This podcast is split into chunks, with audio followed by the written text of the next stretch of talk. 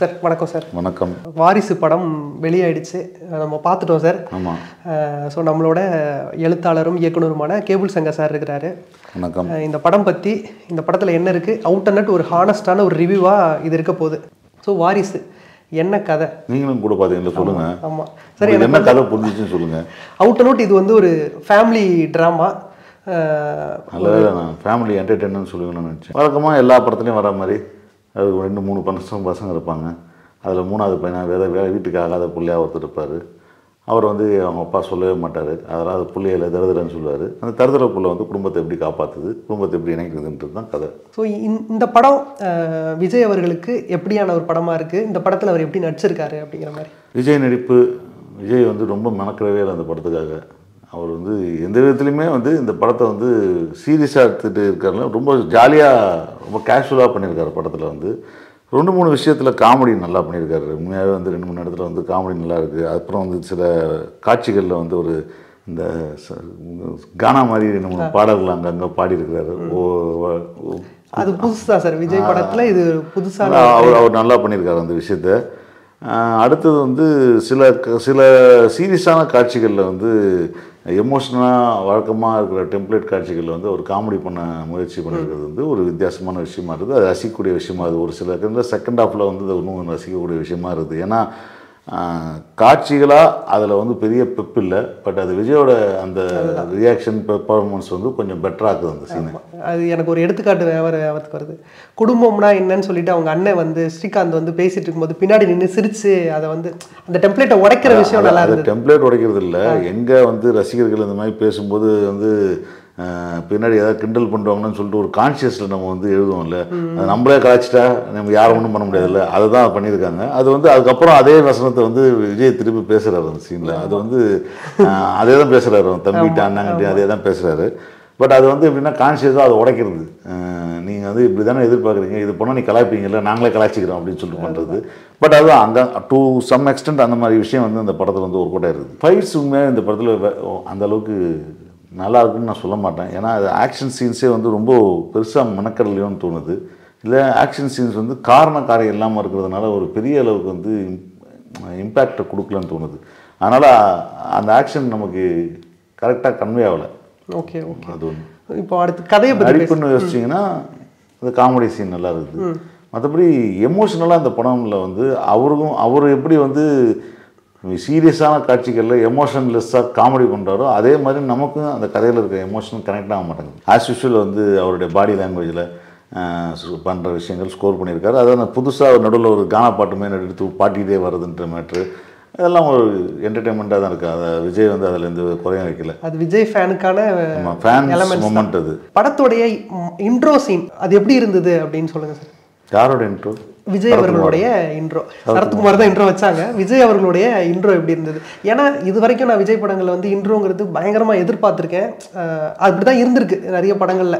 இந்த படத்துல எனக்கு ரொம்ப சட்டிலான ஒரு இன்ட்ரோவா தோணுச்சு. அதுதான் நான் உங்கள்கிட்ட கேட்குறேன் சட்டிலாக ட்ரை பண்ணலாமே ட்ரை பண்ணிருக்காரு யூஸ்வலாக வந்து இந்த படத்தோட டேரக்டர் திருக்குறள் வந்து அது மாதிரி தான் எல்லாத்தையுமே வந்து பண்ணுவார். ஒரு ரெகுலராக கம்ஃபர்ட் ஜோன்லேருந்து வெளியே வரக்கூடிய ஒரு ஹீரோக்களை வந்து ஹீரோ அவங்களோட கம்ஃபர்ட் ஜோன் கொஞ்சம் வெளியே கொண்டு வரதுக்கு ட்ரை பண்ணுவார்.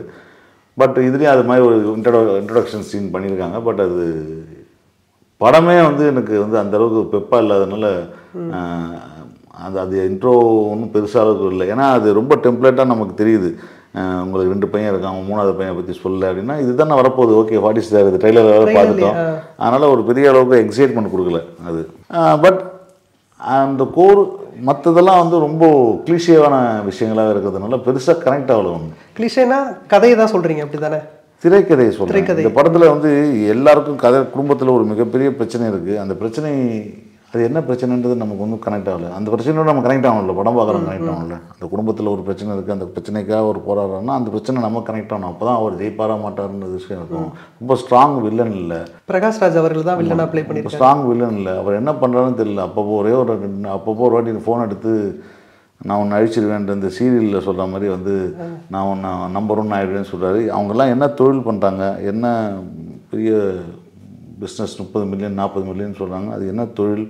அதுக்கு பின்னாடி என்ன? மைனிங்னு ஏதோ சரி அப்படின்னா நமக்கு என்ன வந்துச்சு?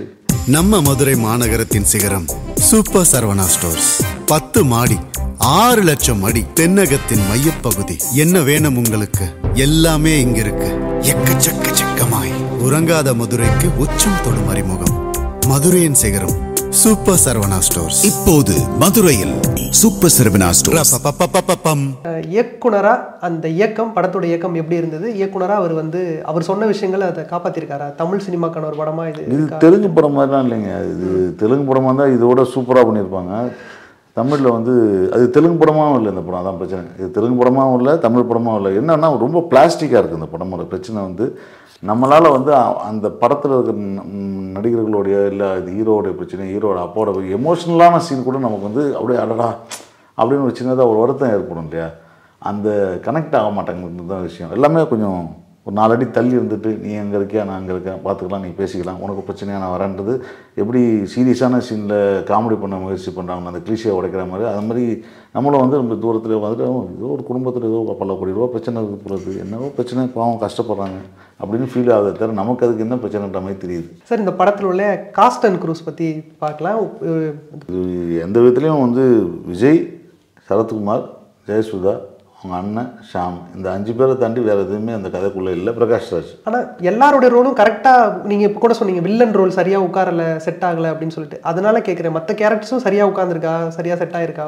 வில்லனே உட்கார போது மற்ற கேரக்டர் உட்காந்தானே உட்காரட்டி என்ன? see ஒரு ஒரு கதையில் வந்து வெரி ஸ்ட்ராங் வில்லன் இருக்கும்போது தான் ஒரு ஹீரோடைய பெர்ஃபார்மன்ஸு திரைக்கதையாக வந்து ஆட்டோமேட்டிக்காக என்ஹான்ஸ் ஆகும். இங்கே வில் ஹீரோ ஹீரோடைய பிரச்சனை என்னன்றது வில்லன் கிரியேட் பண்ணுற பிரச்சனைகள் வந்து ரொம்ப ரொம்ப சாதாரண விஷயமா இருக்குது அது ஒன்றும் பெரிய சவால் விடக்கூடிய விஷயமா தெரியல. அது மாதிரி லாஜிக்கலாகவே வந்து ஒரு கம்பெனி சேர்மன் ஆகணும்னு சொன்னால் அந்த கம்பெனியில் வந்து அவங்க அடுத்த லெவலில் இருக்கிறவங்க வந்து போர்ட் ஆஃப் டைரக்டர்ஸில் இருப்பாங்க. அவங்களுக்கே தெரியாமல் விஜய் ஆக்கிட்டாங்க சொல்லி திருப்பி அவங்க வந்து சண்டை போடுறாங்க. அதில் திடீர்னு பார்த்தா அதில் நான் ஒருத்தர் மேனேஜிங் டைரக்டர்ன்றாங்க போர்ட் ஆஃப் டைரக்டர் லெவலுக்கு இருந்துட்டு திருப்பி எதுக்கு மேனேஜிங் டைரக்டராக தெரியும் என்னமோ ஓடுது. சி உங்க உங்க- உங்களுடைய பதவி ஐயராக்கி வச்சு அதை வச்சு தான் ஒரு கதை போகுதுன்னா அதை பற்றி ஒரு நல்ல டீட்டெயிலிங்கான ஒரு விஷயம் கொடுத்துருந்தா நம்மளால் கனெக்ட் ஆக முடியும். அது எதுக்கு எதுக்கு கேட்க போகிறாங்கன்னு நினச்சி விட்டாங்களான்னு தெரில அண்ணன் தம்பி பிரச்சனையை ஆக்கிடலாம்னு சொல்லி பார்த்தாங்கன்னு தெரில பட் அதுக்கான அந்த அண்ணன் தம்பி பிரச்சனைக்கும் ரொம்ப ஸ்ட்ராங்கான எமோஷனான சீன்ஸ் எதுவும் இல்லை. கனெக்ட் ஆகிற மாதிரி சீன்ஸ் இல்லை. ரொம்ப ப்ரெடிக்டபிள் சீன்ஸாக இருக்குது. டெக்னிக்கல் விஷயங்கள் பார்த்தலாம் சார் ஏன்னா இந்த படம் மிகப்பெரிய ஒரு பட்ஜெட்ல எடுக்கப்படுற படம். விஜய் அவர்களோட படங்கும் போது கலரிங்கா படம் வந்து ரொம்ப நல்லா இருக்கு. அது ரொம்ப ஒரு பாஷா விஷயம் சொல்றீங்க. பெரிய பட்ஜெட்டில் எடுக்கப்பட்ட படம்ன்றதுனால வந்து ஆர்டிஸ்ட்டுக்கும் டேரக்டருக்கும் ப்ரொடக்ஷன் வேலைக்கும் வந்து காசு கொடுக்குறதுன்றது வேற. ஆனால் டெக்னிக்கலாக அந்த படம் பார்த்தீங்கன்னா சிஜி வெரி புவர் சிஜி இவ்வளோ பெரிய படத்துக்கு ஒரு நல்ல சிஜி இருக்கலாம். படம் ஃபுல்லாக சிஜி தான் எடுத்திருக்காங்க. ஆனால் படம் ஃபுல்லாக வெரி புவர் சிஜியாக இருக்குது இதுக்கு இது இதுக்கு இன்னும் கொஞ்சம் வேலை செஞ்சுருக்கலாம்னு தோணுது ஒன்று அடுத்தது பெரிய பெரிய ஒரு ஃபுட்பால் கிரவுண்ட் அளவுக்கு ஒரு ஹாலு ஃபுட்பால் கிரவுண்ட் அளவுக்கு ஒரு பெட்ரூம் வச்சுருக்காங்க இதில் தூரத்துலேருந்து ஒரு ஒயிட் ஷாட்டில் ஒரு மல்டிபிள் கேமரா செட்டப்பில் படம் எடுத்திருக்காங்க தெரியுது. நாலு ஷாட் அஞ்சு அஞ்சு கேமரா வச்சு எடுத்திருக்காங்க தெரியுது. இல்லை ஆடியோ லான்ச்சில் கூட வந்து சொன்னார். ஸோ அந்த ஷாட் எல்லாத்தையும் கட் பண்ணி போடும்போது மிட் ஷாட் ஒரு ஒயிட் ஷாட் ஒரு மிடில் ஒரு க்ளோஸ் இதெல்லாம் டக்கு டக்கு டக்குன்னு ஒரு ஒரு மாடி பொருள்லேருந்து இறங்குறதுக்குள்ளே அந்த அஞ்சு ஷாட் வந்துட்டு போகுதுன்றது கேட்க முதல்ல ஆரம்பிக்கும் போது நல்லா இருக்குது அதுக்கப்புறம் வந்து அந்த அதுவே அந்த எமோஷனை குறைச்சிருது. ஓகே தமனோட மியூசிக் எப்படி இருந்தது? எனக்கு பாடல்கள் எல்லாமே எனக்கு பிடிச்சிருந்தது. உங்களுக்கு எனக்கு வந்து ரஞ்சிதேமே பாட்டு நல்லா இருந்துச்சு. அந்த த தலைவா அந்த பாட்டு நல்லா இருந்துச்சு. மிச்சது வந்ததுக்கப்புறம் வந்து பெருசாக இல்லை. அந்த மியூசிக்காக அந்த வரும் டான்ஸுக்காக போட்ட மியூசிக் வந்து நல்லா இருக்கும். நல்லா இருந்துச்சு. மற்றபடி வெரி டெம்ப்ளேட்டான இதுக்கு. அதில் வேறு விஜயை வந்து எங்கே பிஜிஎம் போடுன்னு சொன்னோன்னு அவரே போடுறாரு. ஸோ இதெல்லாம் வந்து ஒரு சினிமா மாஸ் ஹீரோக்கான டெம்ப்ளேட் மியூசிக் தான் அது. பொதுவாகவே விஜய் படங்கள்லாம் எனக்கு வந்து சில டைலாக்ஸ் எல்லாம் படம் முடிஞ்சு வெளியே வந்தோன்னா தாட் ப்ராசஸாக ஓடிக்கிட்டே இருக்கும். நிறைய டைலாக்ஸ் ஓடும். ஆனால் எனக்கு இந்த படத்தில் ஒரு ரெண்டு மூணு டைலாக் தான் ஓடிச்சு. இந்த மாதிரி உங்களுக்கு எதுவும் டைலாக்காக எதுவும் கனெக்ட் ஆச்சா? பொதுவாக நமக்கு அப்படி கனெக்ட் ஆகும்ல சார் அதனால கேட்குறேன் அது எனக்கு இந்த பத்தில் டைலாக்கே ஞாபகம் இல்லை. ஏன் சார் அப்படி ஆகல. கனெக்ட் ஆகல. ஆனால் எனக்கு ஃபன் எலமெண்ட்டாக ஒரு டைலாக் நல்லா கனெக்ட் ஆச்சு சார் இந்த ஆக்கு பாக்கு வெத்தலை பாக்கு கொடுக்க போகிறேன் பாரு உனக்கு ஷாக்கு அப்படின்னு சொல்லிட்டு. அதுதான் நானும் சொல்கிறேன் நீங்கள் வந்து ப்ரைம் ப்ரைம் மூமெண்ட்டில் அந்த ப்ரைம் மூமெண்ட்டை வந்து பகடி செய்கிற மாதிரி அவரே வந்து அதை காமெடியாக பேசுகிறதும் இல்லை யாராவது ஒருத்தர் எமோஷனலாக பேசும்போது நம்மளே வந்து நீ கலைக்க போகிற நான் தான் நானே கலாச்சிக்கிறேன்னு சொல்கிறன்ற மாதிரி ஒரு விஷயம் பண்ணுறது அங்கங்கே ஒர்க் அவுட் ஆகிடுது இந்த படம் பார்க்கும்போது எனக்கு சில படங்களுடைய சாயல் ஞாபகத்துக்கு வருது. அந்த மாதிரி உங்களுக்கு எதுவும் தோணுதா சார் இல்லைங்க இது சினிமா கண்டுபிடிச்சிலேருந்து இருக்கிறதுக்காக தாங்க புதுசாகவும் கதை கிடையாது. இல்லை சார் நம்ம சமீபம் எனக்கு சமீபமாக பார்த்த அலா வைகுண்டபுரம் உள்ள படம்லாம் சில சீன்ல எனக்கு ஞாபகம் வந்துச்சு. அதனால உங்கள்கிட்ட கேட்குறேன் இது வந்து குடும்ப கதைன்னா இதெல்லாம் இந்த மாதிரி ஒரு அண்ணா இருப்பார். அந்த அண்ணா வந்து வேற ஒருத்தர் கீப்பா வச்சுருப்பாரு. இது மாதிரி எல்லா அந்த படத்துலையும் பார்த்தீங்கன்னா ரெண்டு பொண்ணு. இது இது வந்து ஒரு டெம்ப்ளேட்டு எங்க சறுக்குறாங்கன்னு மட்டும் சொல்லுங்க சார். இல்லை இந்த படத்தில் மொத்தமாகவே வந்து இந்த படத்தில் இருக்க பிரச்சனை நமக்கு எங்கேயுமே கனெக்ட் ஆகல. அதே நேரத்தில் ஒரு ஹீரோவாக ஒரு கேரக்டர் வரும்போது இந்த ஹீரோ வந்து ஒரு மாபெரும் பணக்காரருடைய பண பெரும் பணக்காரர்களுடைய கதை இது. அந்த பெரும் பணக்காரர்கள் கதையில் வந்து ஒரு எமோஷன் ஒன்றா அந்த ட்ராமா இருக்கும் இல்லையா அந்த ட்ராமா இதில் வந்து மிஸ்ஸிங் அதுதான் இந்த கதையை வந்து கனெக்ட் பண்ண முடியாத ஒரு விஷயம். சரத்குமாரோட நடிப்பு எப்படி இருந்தது சார்? ஏன்னா மெயின் ரோலே ரெண்டு பேர் தான் விஜயும் சரத்குமார் தான் எனக்கு எனக்கு அது யார் மேலேயும் எந்த ஒரு பாவம் பரிதாபமோ இல்லை வருத்தமோ வரவே இல்லை. உண்மையாகவே அது வந்து ஏன்னு தெரியல எனக்கு. என்னுடைய மனநிலை வந்து ஐயோ இந்த மாதிரி ஒரு தகப்பரா அவருக்கு வந்து இந்த மாதிரி ஒரு பிரச்சனையா? அப்படின்லாம் இல்லை இந்த இந்த இந்த ஆளுக்கு இப்படி வேணும் அப்படின்னு நினைக்கிற மாதிரி ஒரு கேரக்டரா இல்லை இந்த அம்மா பாவம்னு தெரியல இந்த அண்ணன் இப்படி பண்ண போகிறாள் தம்பி இப்படி பண்ண போகிறாங்களா இவங்களுக்கெல்லாம் இப்படி தான் ஆகுன்றது வந்து நமக்கு நல்லாவே தெரியுற மாதிரியே ஒரு ப்ரிடிக்டபிள் விஷயமா இருக்கிறதுனால பெருசாக நம்ம கனெக்ட் ஆகல அதான் படம் ப்ரெடிக்டபிளா இருக்கிறது படத்துடைய சிக்கல். ஓகே சார் ஒரு வாவ் ஃபேக்டர் வேணுங்க. ஒரு மாஸ் படத்தில் வந்து ஒரு வாவ் ஃபேக்டர் வேணும். அந்த படத்தில் டைலாக் ஒன்று வரும்.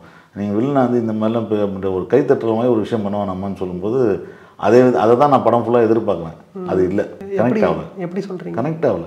எனக்கு படமாக வந்து அது கனெக்ட் ஆகல டோட்டலாக வேடிக்கை மனப்பான்மையில் ஒரு படம் பார்க்குறதுக்கும் இப்போ கொண்டாட்ட மனநிலையில் படம் பார்க்குறது கொண்டாட்டம்ன்றது எமோஷன் வேடிக்கை பார்க்குறது வந்து எமோஷன் கிடையாது கரெக்ட் அப்படியே பார்க்குறது. ஃபைனலா வாரிசு ஒரு வரியில சொல்லணும்னா என்ன சார் சொல்வீங்க? வாரிசு யாருக்குன்னு தெரியல. Saravana store super home store போரூர்ல ஐம்பதாயிரம் சதுரடியில சூப்பர் சரவணா ஸ்டோர்ஸ்க்கு நேர் எதிரில cot sofa dining imported furniture fridge AC washing machine அழகழகா decor items TV mobile Saravana ஸ்டோர்ஸின் super home store இப்போது போரூரில்.